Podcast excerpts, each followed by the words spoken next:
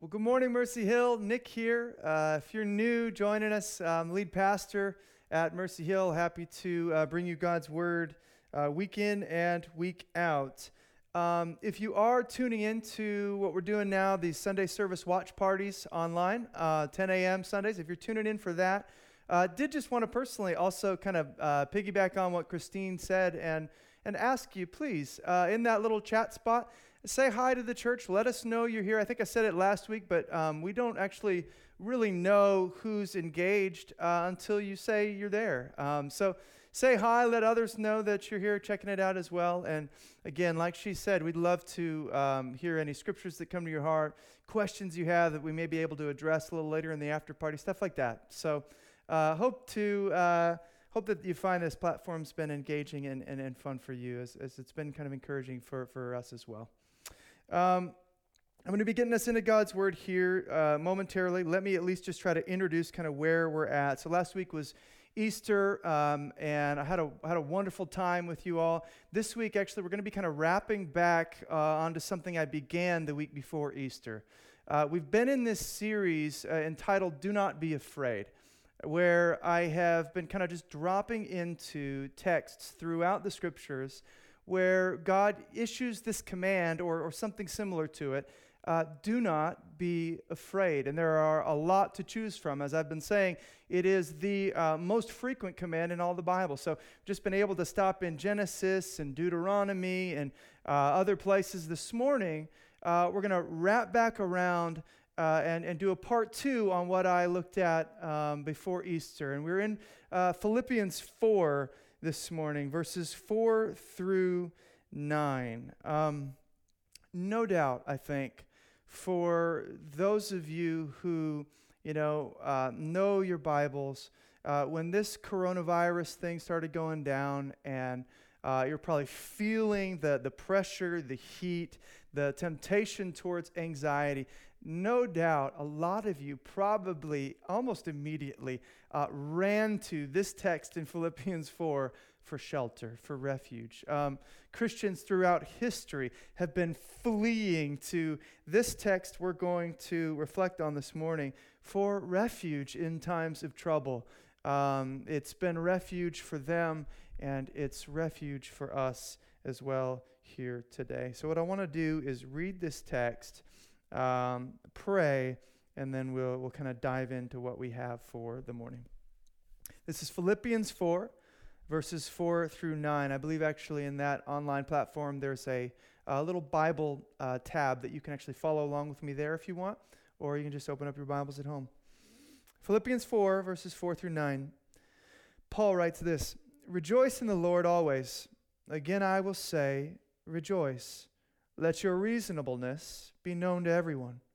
The Lord is at hand. Do not be anxious about anything, but in everything, by prayer and supplication, with thanksgiving, let your requests be made known to God. And the peace of God, which surpasses all understanding, will guard your hearts and your minds in Christ Jesus. Finally, brothers, whatever is true, whatever is honorable, whatever is just, whatever is pure, whatever is lovely, whatever is commendable, if there is any excellence, if there is anything worthy of praise, think about these things. What you've learned and received and heard and seen in me, practice these things, and the God of peace will be with you. So, would you pray with me? Lord, right now, we admit we have been prone, we have been tempted, uh, we've been inclined towards anxiety. Uh, in our hearts, uh, we find a strange mixture of, of, of, of panic and fear. And, and Lord, we know that uh, you are true. We know that you are good.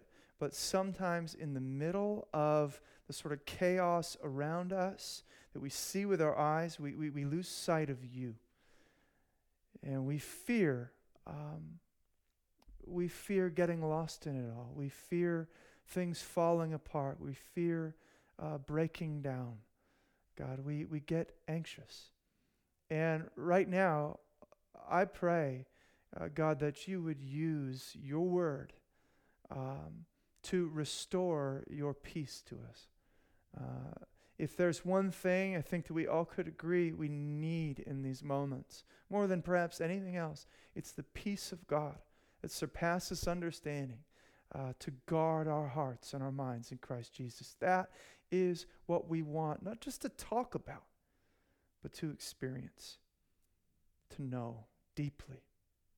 And so, Lord, I, I just am asking you, use this message, use your word. Come, Holy Spirit, and, and make these things a reality for us afresh here today. In Jesus' name, I ask these things. Amen. Okay, so you probably saw um, there in verse 6 the command that really ties this text um, to the sermon series. Um, verse 6 there, Paul uh, kind of continues on in his thought and says, Do not be anxious.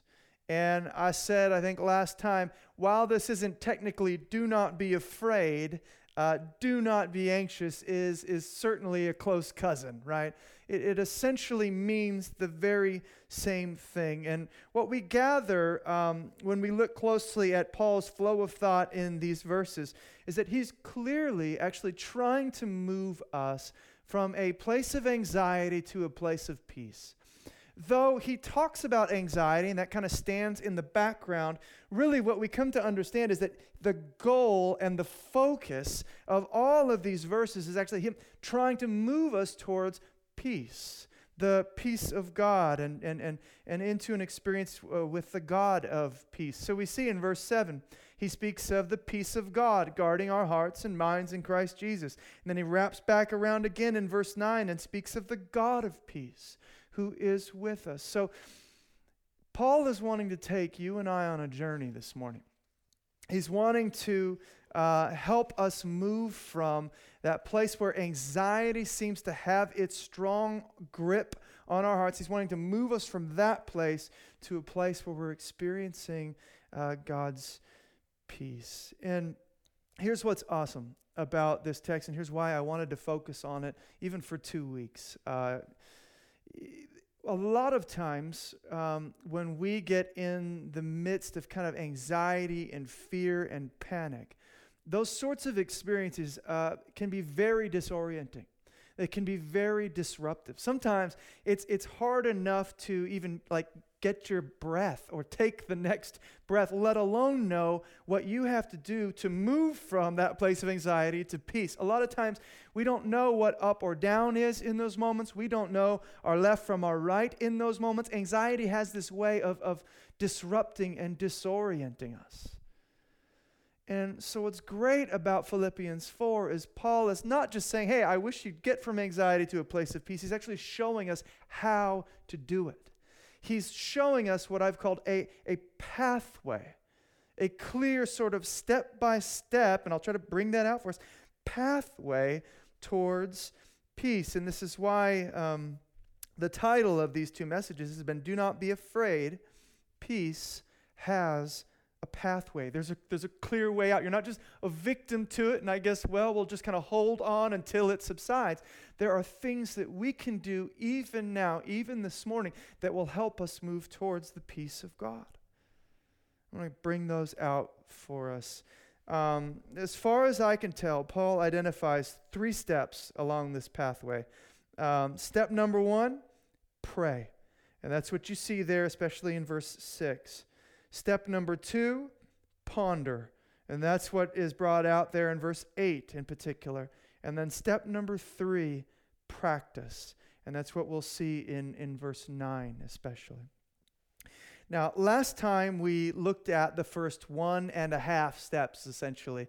Um, and we're going to kind of press on in the rest of it here soon. But I actually did, and I hope you'll forgive me, I wanted to give a pretty decent review of what we looked at last time, just because, you know what, in times like these, I think, man, we're not gonna, it's not gonna uh, hurt us to remember afresh uh, what these steps are that help us get out of anxiety towards peace. So um, we'll make our way to new content, but I want to kind of review a little bit with you uh, the first step and a half or so. Okay, so step number one um, is pray. Pray.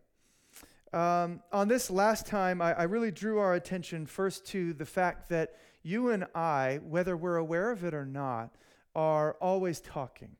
Um, and by this, I'm not referring to the external, you know, jibber jabber of our mouths necessarily, but we're always talking internally within ourselves. We're thinking about what am I going to do here? What am I going to say there? What if this happens? What if that happens? We have this sort of inner sort of monologue going on where we're just always kind of chittering and, and chattering to ourselves, within ourselves, interpreting things, thinking about things, planning things. And what I said last time is that this can often kind of uh, this monologue can often kind of fold in on itself and almost create this kind of feedback loop. Uh, what I specifically refer to it as is, is the frequency of fret. There's this almost like low grade anxiety, this frequency of fret that's going on. Sometimes we're not even aware of it, it just becomes our normal. It's just kind of like our background music, our background noise, so to speak. But what Paul is saying here is that um, such a thing kind of marauds our peace. It, it robs us of peace, and we need to do something about it. It doesn't need to be this way. We, we don't have to kind of cave in on ourselves in this way. And so the question then, naturally, is well, what can we do about it? What do we do about this inner monologue that's kind of always running and trending towards anxiety and panic and fear or whatever it may be? Well, Paul gives us the answer really in verse 6, but the way I've put it, uh, not just in last time's sermon, but even before, is we need to turn the inner monologue to dialogue. We need to take this sort of monologue that's always running, and, and, it's going to be hard to first even identify it, but then to pull away from kind of that, that feedback loop and actually push it out and upwards to God so that that monologue turns into a dialogue with my Creator, Redeemer, friend, Father. So that now all of a sudden, it's not just me kind of talking to myself, it's me in conversation with the God of the universe, the God who loves me, the God who can actually help and reveal and speak and bring peace, right?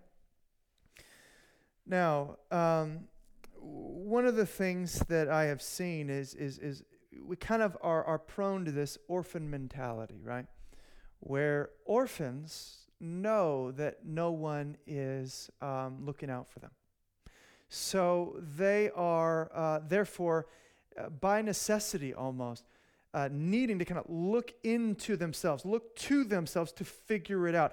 I've got to figure out where I'm going to go, what I'm going to do, because no one else is going to do that for me. But the Christian, the Christian, though we can fall into the orphan mentality, we've been adopted into the family of God, given the Spirit whereby we cry out, Abba, Father. The Spirit teaches us to turn that monologue to dialogue, and God Himself invites us, even in our text here, to bring every care and every concern to Him. He wants to be burdened with what burdens us.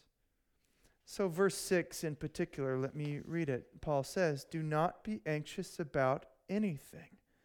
And we look at that and we go, man, that's pie in the sky. That's idealistic. There's no way that's possible. How in the world can we not be anxious about anything? Well, his first step, if you will, towards peace, away from anxiety, is but in everything, by prayer and supplication, with thanksgiving, let your requests be made known to God.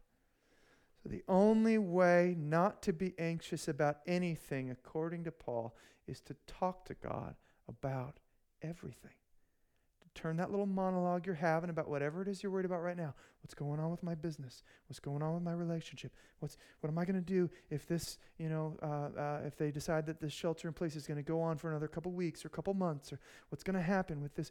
Turn that monologue and those things that you're worried about to dialogue, and start burdening God with it. He cares. He wants to hear. He wants to help. So I wonder, um, having talked about this a couple weeks ago, I wonder how you've been doing with it.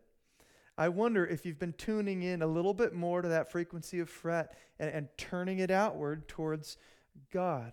Um, I hope maybe you've been seeing a little bit more of that taking place in your own heart, but I just encourage you, man, what has been going on? Consider it. Um, have you been turning the monologue to dialogue? Now, that's step number one. Um, step number two really kind of dovetails right into that, builds upon it, and, and takes us really another step closer to the peace that we're all so desperately longing for. So, step number two now is this idea of ponder. So, pray, now ponder. And here's where we come to realize that praying in and of itself is, is not enough. Uh, in some ways, really, it can actually just exacerbate our anxiety. Uh, if all we're doing when we're praying is kind of sounding off in God's presence, it's still just like this unidirectional, hey, I'm just telling you what's up, but there's no sense of actually wanting dialogue, meaning I talk, you talk. if that's not happening, if all we're doing is just kind of venting in God's presence, then it's not going to necessarily help us move towards peace. But what has to happen if we're going to kind of take that next step is we move from praying to pondering. We move from praying to pondering. And, and, and what I mean, and we'll kind of build this out, but what I'm really kind of saying here is that we need to not only lament to God, but, but we learn to listen to Him as well. Uh, we, we not only give Him our tears, but we learn to give Him our ears. We not only open up our mouths and our hearts and pour some of this stuff out, we also open up our Bibles and we read. And we let God into the situation. We let Him speak. In fact, we're interested in it. We're desiring to hear. Not just God, hear me, I've got a big beef, but God, you speak now. Okay, I've said my piece. I've, I've, I've unburdened myself in your presence. Now you put this back together. Show me what is true. Show me what is good. Show me what is right. Show me where to go. Show me what to do. You speak now. We need to let Him take us from praying to pondering. There's this interesting thing where, as we go about praying, if we are truly, in fact, open to dialogue with God in this way, as we go about kind of pouring our hearts out to Him in prayer, one of the things that God will do with us is He'll start to kind of pierce through the frequency of fret.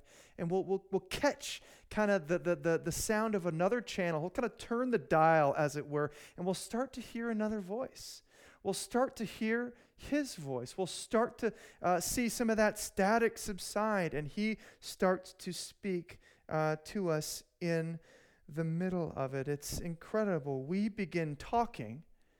That's maybe first step in this pathway, right? Pray. But we end up, uh, when it's all said and done, listening.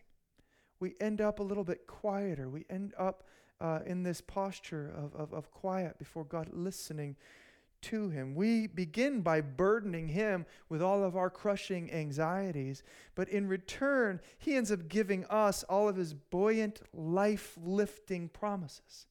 So we start rolling things onto Him, and He starts lifting us up. We pour out stuff to Him, but then He begins pouring into us. He leads us from what is scary and worrisome to what is good and what is true. And that's what Paul really identifies for us next in verse 8, which is where uh, really this idea of pondering is brought out in particular. So let me read it.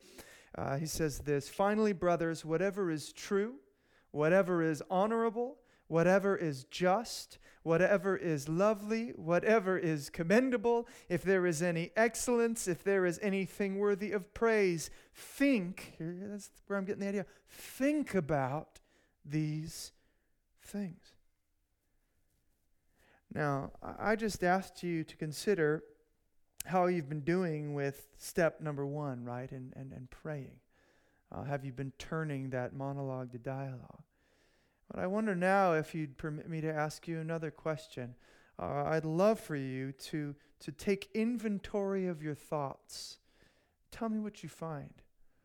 Uh, take inventory of where you've been setting your mind, of what you've been pondering, of what you've been thinking about. Uh, has it been what is lovely and pure and commendable, or has it been kind of spinning off? And you can see how the two, praying and pondering, relate, right? Because if you haven't been praying, uh, you're probably not pondering about anything worthy of praise at all. You're probably experiencing that feedback loop I'm talking about. But if you have been praying, I wonder if you've been experiencing God helping you, kind of setting your minds, setting the roots of your mind, as it were, into the soil of His Word, His promises, His truth.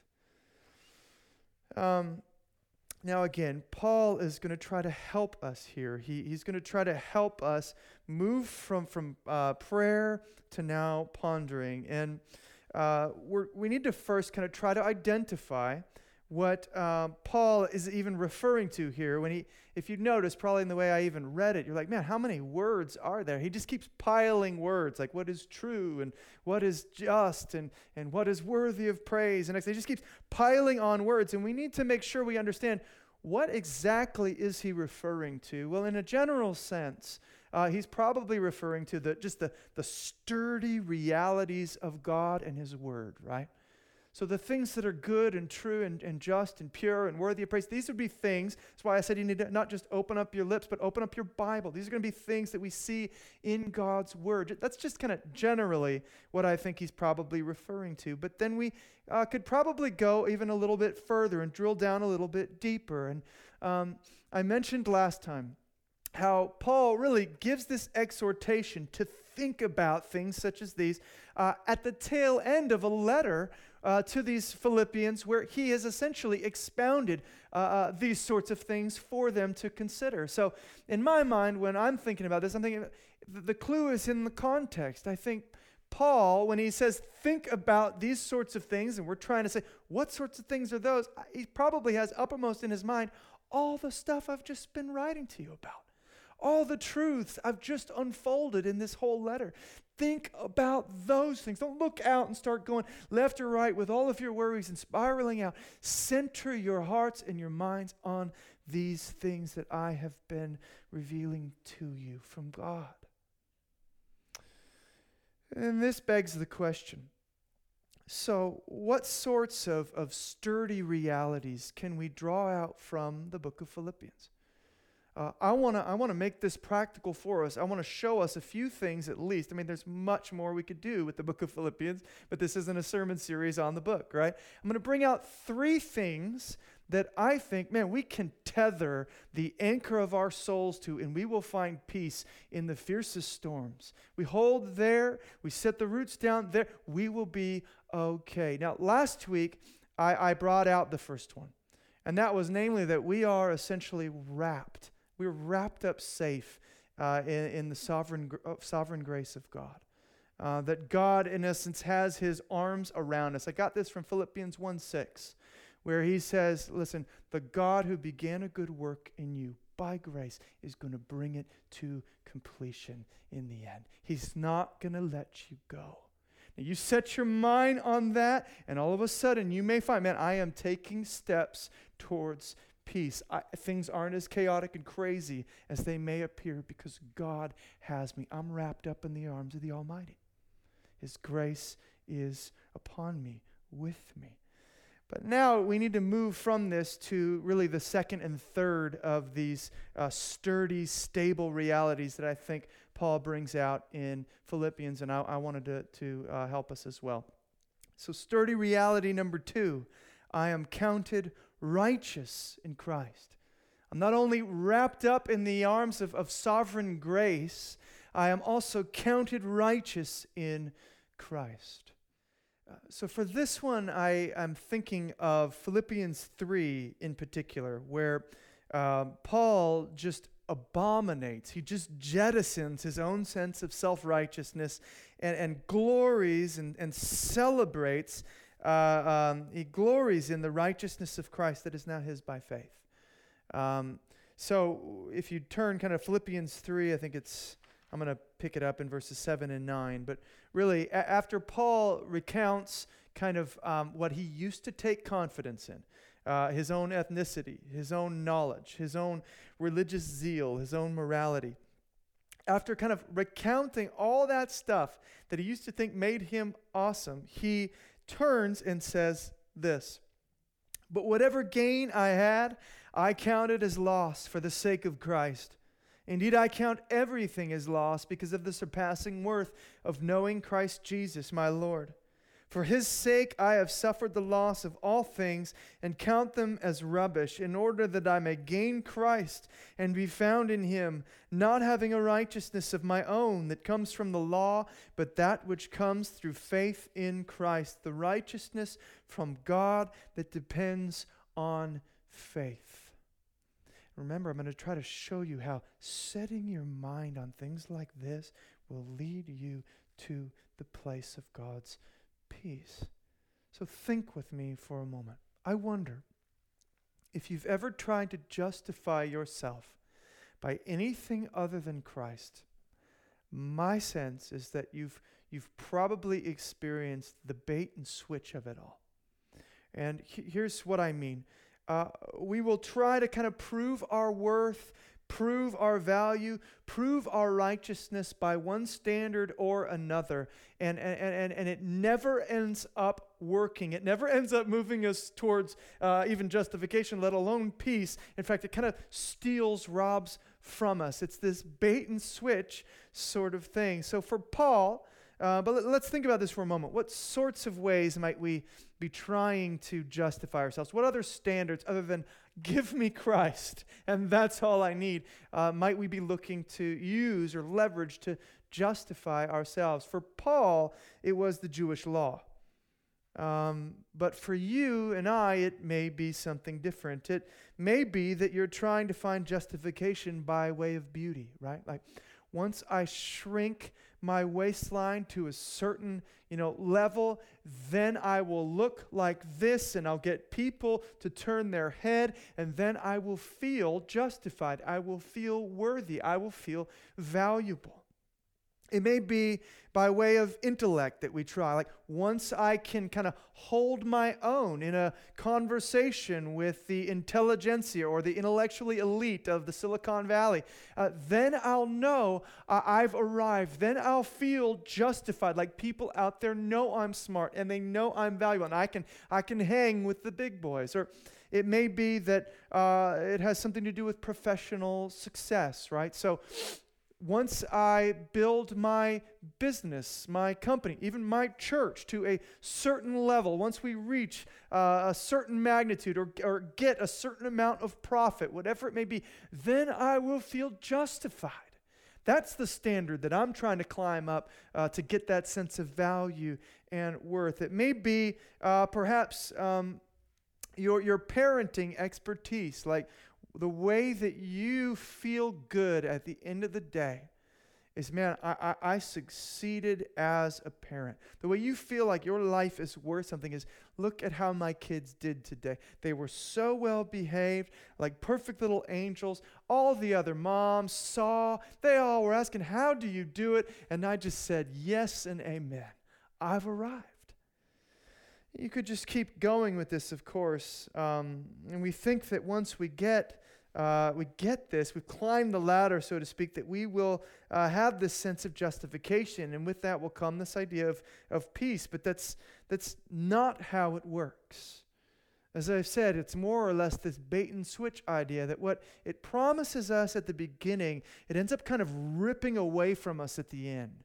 Promises to give, it ends up taking. So, to give you just a few of these sorts of examples, when you Shrink that waistline. Let's say you succeeded. Man, you worked hard and you shrunk that waistline. You're looking good. I mean, maybe for a couple of days, right? You have that sort of sense of satisfaction and justification and peace, but then it's not long before the panic sets in.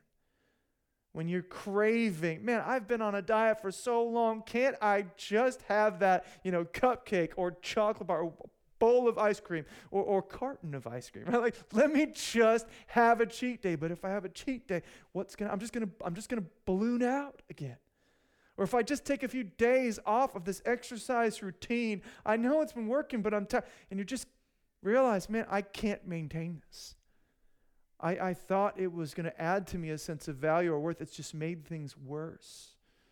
Or maybe, you know, if it was sort of the business idea and growing your business to a certain degree, maybe it was going great. And then COVID 19 happened. And now you're going, my goodness, man. Your justification, your sense of value, it is tottering, right? On, on, on flimsy foundations. And you're thinking, What's going to be left after this? So maybe you had a few days, few weeks, a quarter of peace and excitement and a sense that you've arrived, but then all of a sudden, in just a matter of a few weeks, it's gone. You see the bait and switch of it all. For, for Paul, in, in the text that I brought out there in Philippians 3, he's, ta- he's thinking, man, it's, it's, it's my righteousness. It's my morality. It's my pedigree. I mean, God is probably looking down from heaven saying, Wow, if only they could all be like you, Paul. Right? That's kind of how he's imagining things as he's kind of cruising down the road to Damascus. And Jesus shows up to him and says, It is completely the opposite. Paul just flips his world on its head. And he realizes, my goodness, I thought I was righteous and justified, but actually, my pursuit of that in my own strength has made me more of a sinner. I'm the chief of sinners. It made me the worst kind of sinner, full of arrogance and impatience and uh, a lack of sympathy and unloving. I mean, that's the kind of guy I was becoming because of this. And so you realize, wow, it is it is promising this and offering something else. This is why Paul comes out and says, Whatever gain I thought I had, whatever I was trying to justify myself by other than Christ, I count it as rubbish. To capture the crude in the Greek, he's saying, It's crap to me. It's crap to me. Just give me Christ. See, his eyes were open. And for a lot of us, our eyes are open and we, we can see, my goodness, forget trying to climb up some ladder, whatever that ladder may be. Just give me Christ. You see, the holiness of God, the reality of God broke in, and he realized, I don't have a leg to stand on. Oh, but I can fall upon Jesus. You can take everything else, but give me him and his righteousness. Let me have what he stands for, and I will be okay. I, I will have a justification that will not fail, and therefore also a peace that will not let me down. COVID 19 or you know, a, a, a, cheat day on a diet or whatever can't change your justification in Jesus. Can't get at that. I think I referenced this maybe last week when we were talking about the resurrection and Easter and and our sense of, of, of moral shame and things. But Paul in Romans 4:25 says that, that, that Jesus was delivered up for our trespasses and raised for our justification. And what that means is that, man, when he takes all the junk, all the stuff that we wish people didn't know about, all the stuff that we try to hide, pretend isn't there, he, he takes it on himself. He suffers under the wrath of God for our sin. And when he rises up from the dead, our justification is tethered to that. Your righteousness, your right standing with God is tethered to that. So that what, what that means for you and I is it's not going anywhere. If you can get Jesus back in the grave, then you can get at my justification. But if it's true that Jesus has risen never to die again, incorruptible, then you cannot touch that which gives me value, that which gives me righteousness and justification, because it, it's tied to Him. It's incorruptible. It's as incorruptible as He is. He died the death. I should have died, though He lived the life I should have lived. He rose up for my justification and lives to make intercession for me with his own wounds, right? Father, we paid for that one. No matter how loud the devil gets, and he's got a lot of stuff he could bring against us in the courtroom of heaven. No matter how loud the devil gets, the blood of Christ will always have a better and a louder word. It's finished, washed, forgiven, clean righteous, justified. Now, you tell me, if you start to think about things good, true, just, worthy of praise like that, that you are standing right now on the firm foundation of Christ's righteousness and no one can remove that from you. That it's going to end well for you because of Him. That you have value because of Him. Tell me what that's going to do for your peace in these moments. Is that not a step towards peace? Moving from praying to pondering. Now, let me give you uh, a third and final kind of reality, sturdy reality that uh, Paul um, brings out in uh, the book of Philippians that I think maybe is part of what's in his mind as he says, Think about these things and you'll be on your way to peace. Um, the, the third one is this I'm a citizen of heaven.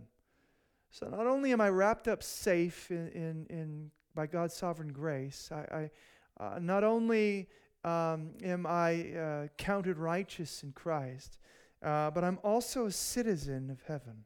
I'm a citizen of heaven. Now, for this one, you can just lift your eyes up to the verses directly above our text in Philippians 4. And now we're in uh, chapter 3, verses 17 to 21. Paul here is speaking um, once more of, of where a believer should set his mind, and he also talks about where you and I shouldn't set our minds. Okay? And so let's listen into this. He says, Brothers, join in imitating me and keep your eyes on those who walk according to the example you have in us. For many of whom I have often told you, and now tell you, even with tears, walk as enemies of the cross of Christ. Their end is destruction. Their God is their belly, and they glory in their shame. Here it is with minds set on earthly things but our citizens. So don't be like them. And then he kind of shifts and turns gears. Be like this. Set your minds on these sorts of things. But our citizenship is in heaven. And from it we await a Savior, the Lord Jesus Christ, who will transform our lowly body to be like his glorious body by the power that enables him to uh, even to subject all things to himself. So I wonder if you see the contrast, right? You got, on the one hand, those who set their mind on earthly things. Uh, and we should not uh, expect that these sorts of people are going to have peace, right?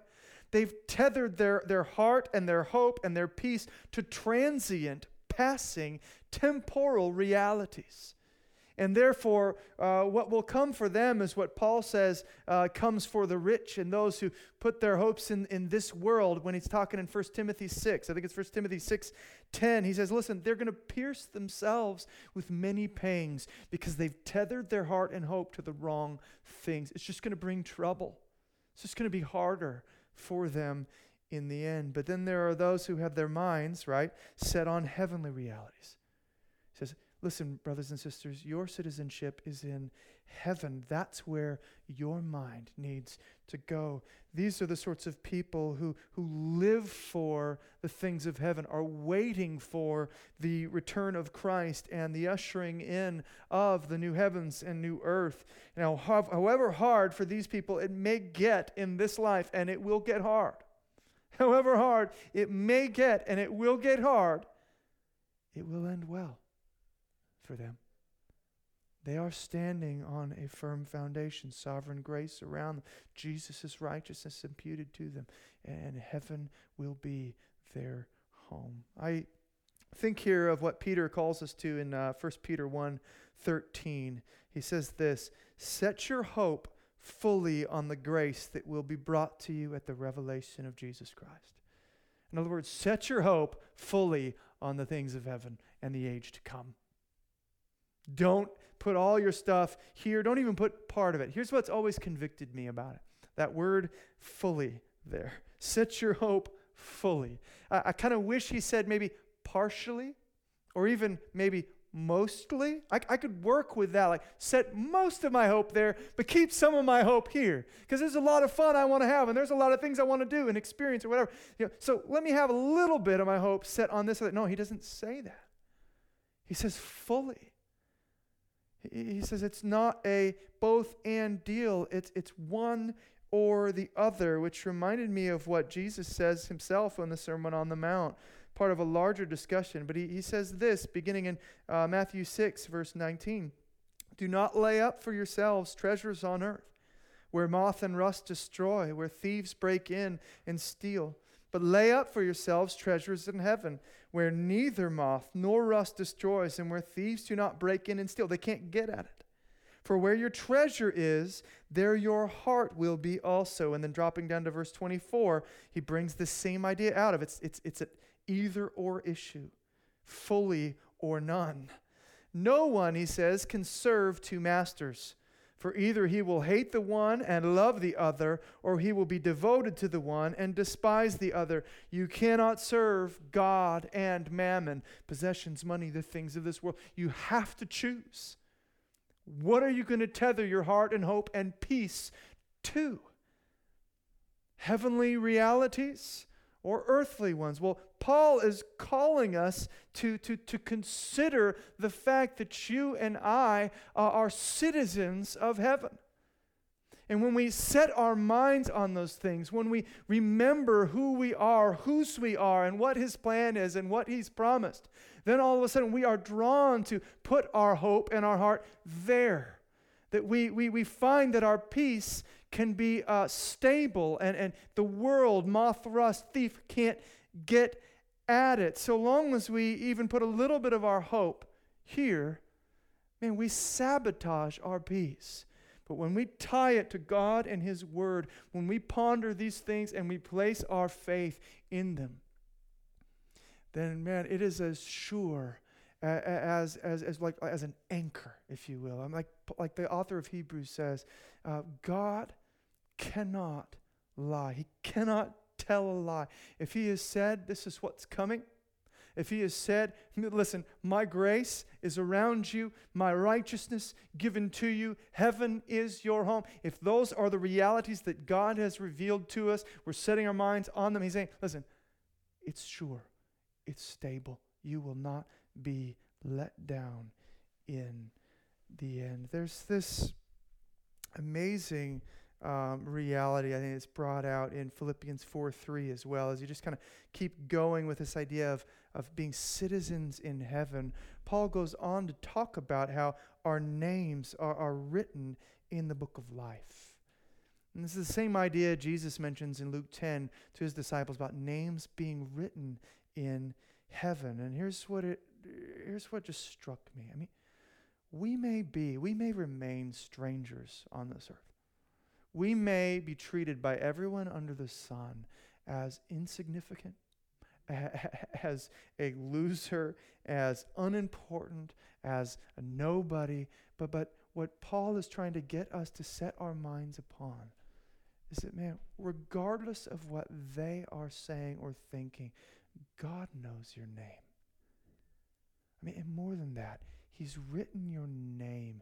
Uh, with the blood of his son as his ink, if, if, if you will, in the, the, the rolls of heaven, the roll sheet of heaven.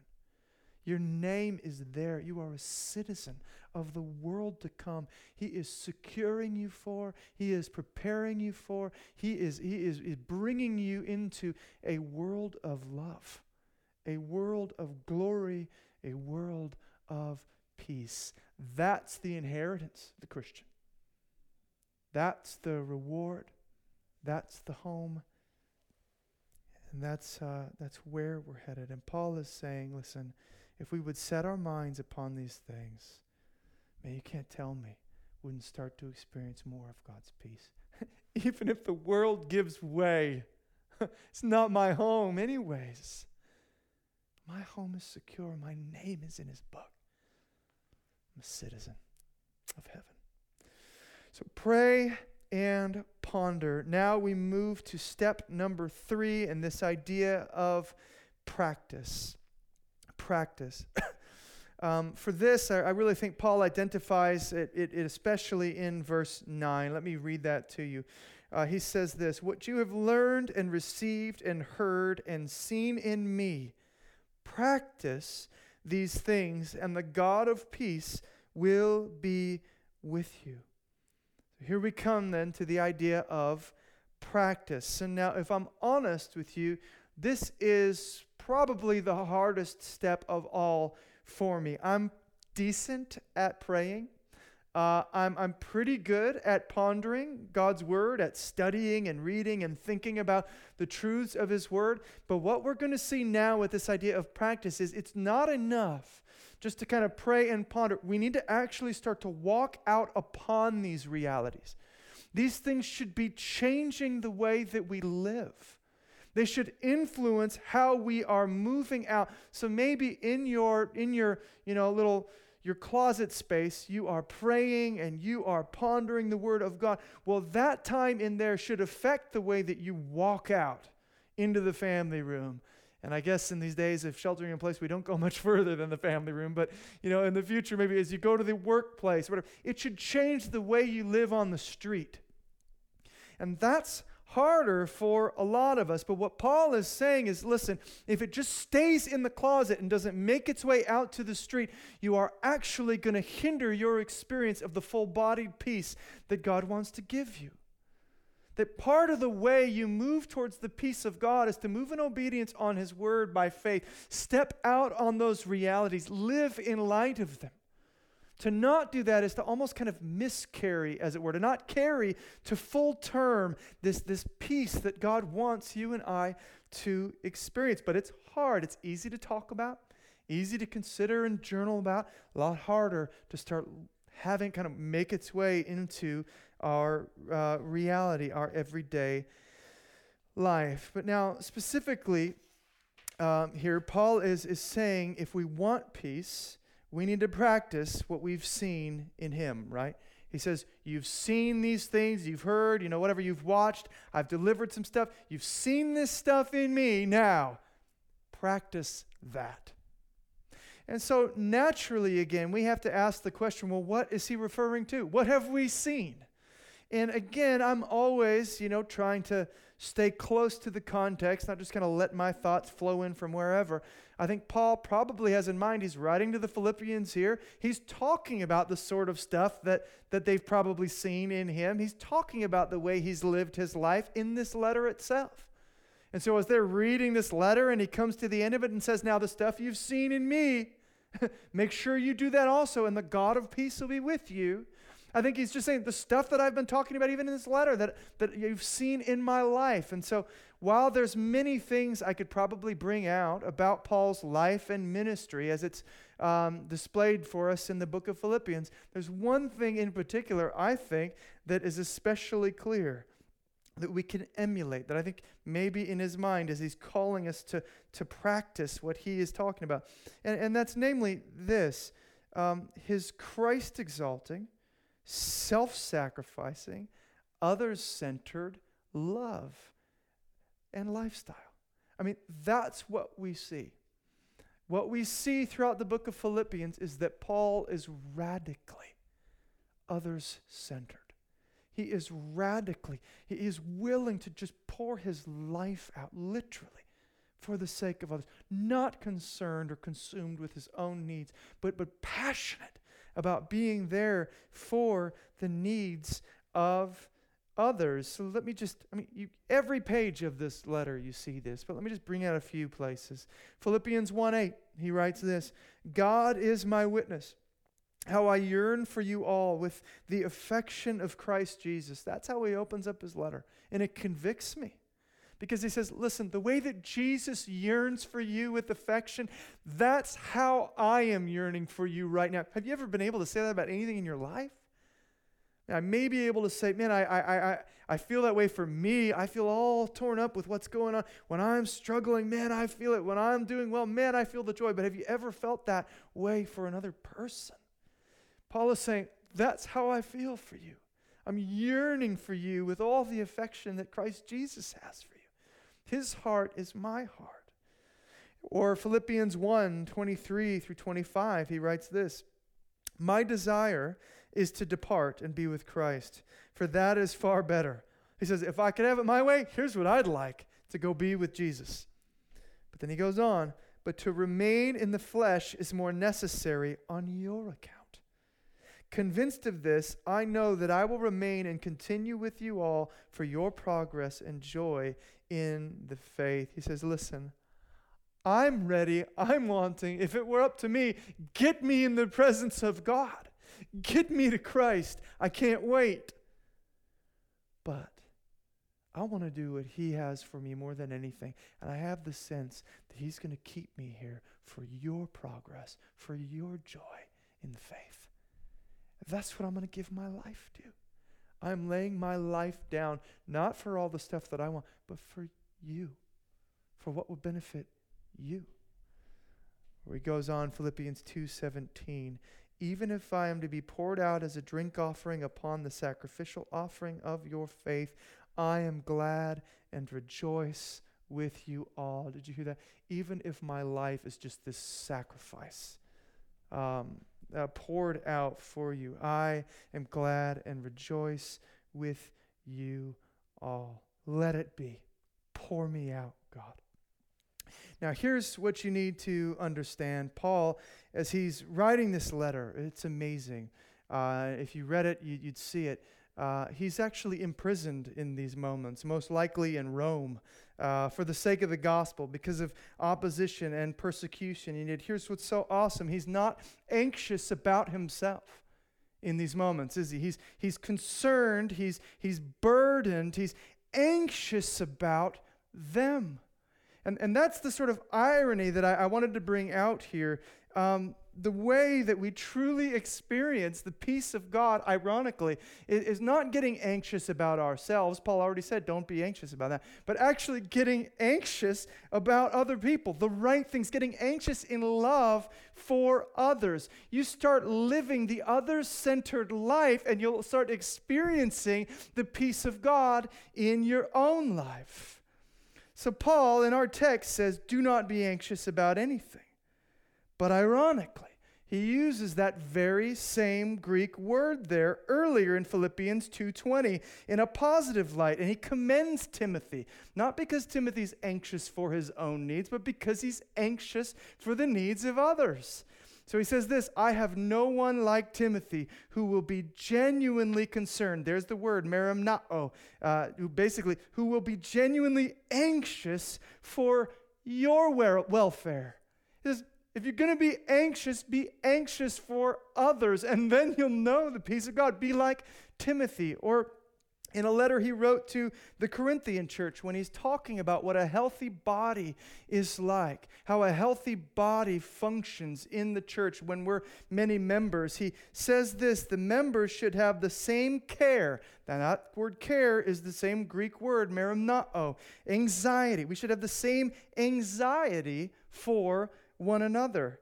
If one member suffers, all suffer together. If one member is honored, all rejoice together. You see this? He's saying, listen, the, the, the way to, to live uh, and to press towards the peace of God is actually to be anxious, ironically, for others in love. To, to stop with the caving in on yourself and start moving towards the needs and the well being of others in your life. I don't think it's very hard to see how all of this stuff fits together um, how our praying and our pondering will lead to this sort of lifestyle, this other centered lifestyle in practice. Think about it. If we're praying about our anxieties and the things that are burdening us, we're talking to God about it, we're dumping those things on Him, right? He's listening in and caring. And he moves us towards some of these stable realities like, man, we're wrapped up in, in sovereign grace. We're safe. Uh, we are counted righteous, justified in Jesus. We're citizens of heaven. We're pondering that stuff and our minds kind of soaking on that. Our hearts are kind of settling in there. Well, then, gosh, doesn't it just make sense that if we know He hears me, He's got me, I can move out in my life with concern now and anxiety, not for my own needs and well being, but for yours.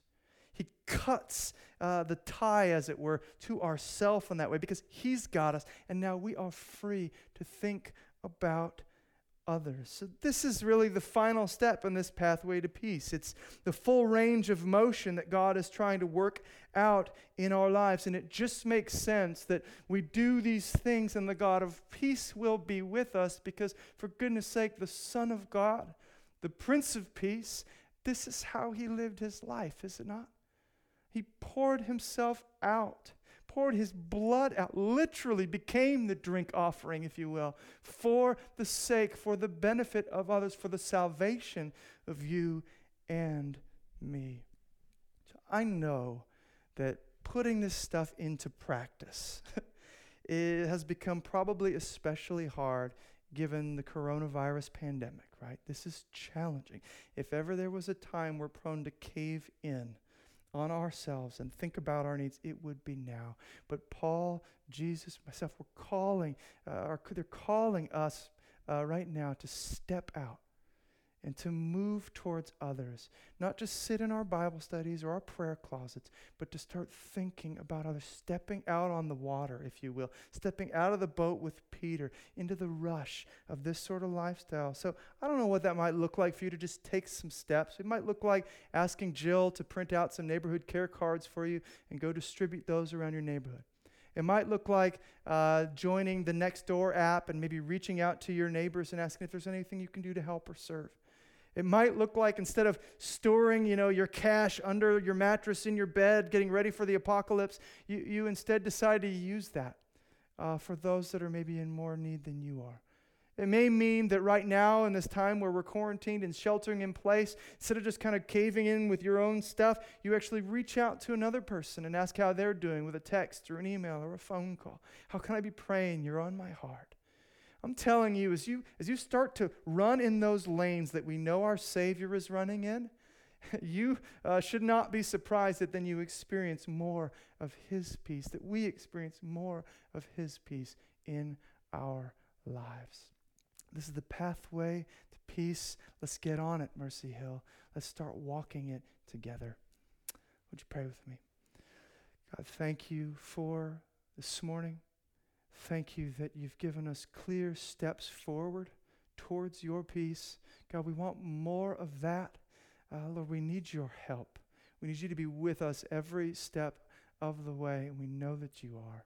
So thank you, God. And we pray that even through the course of this morning, uh, in the course of this message, people already are experiencing wow, you've taken me from a place of anxiety and you've started to give me more of, of, of your peace.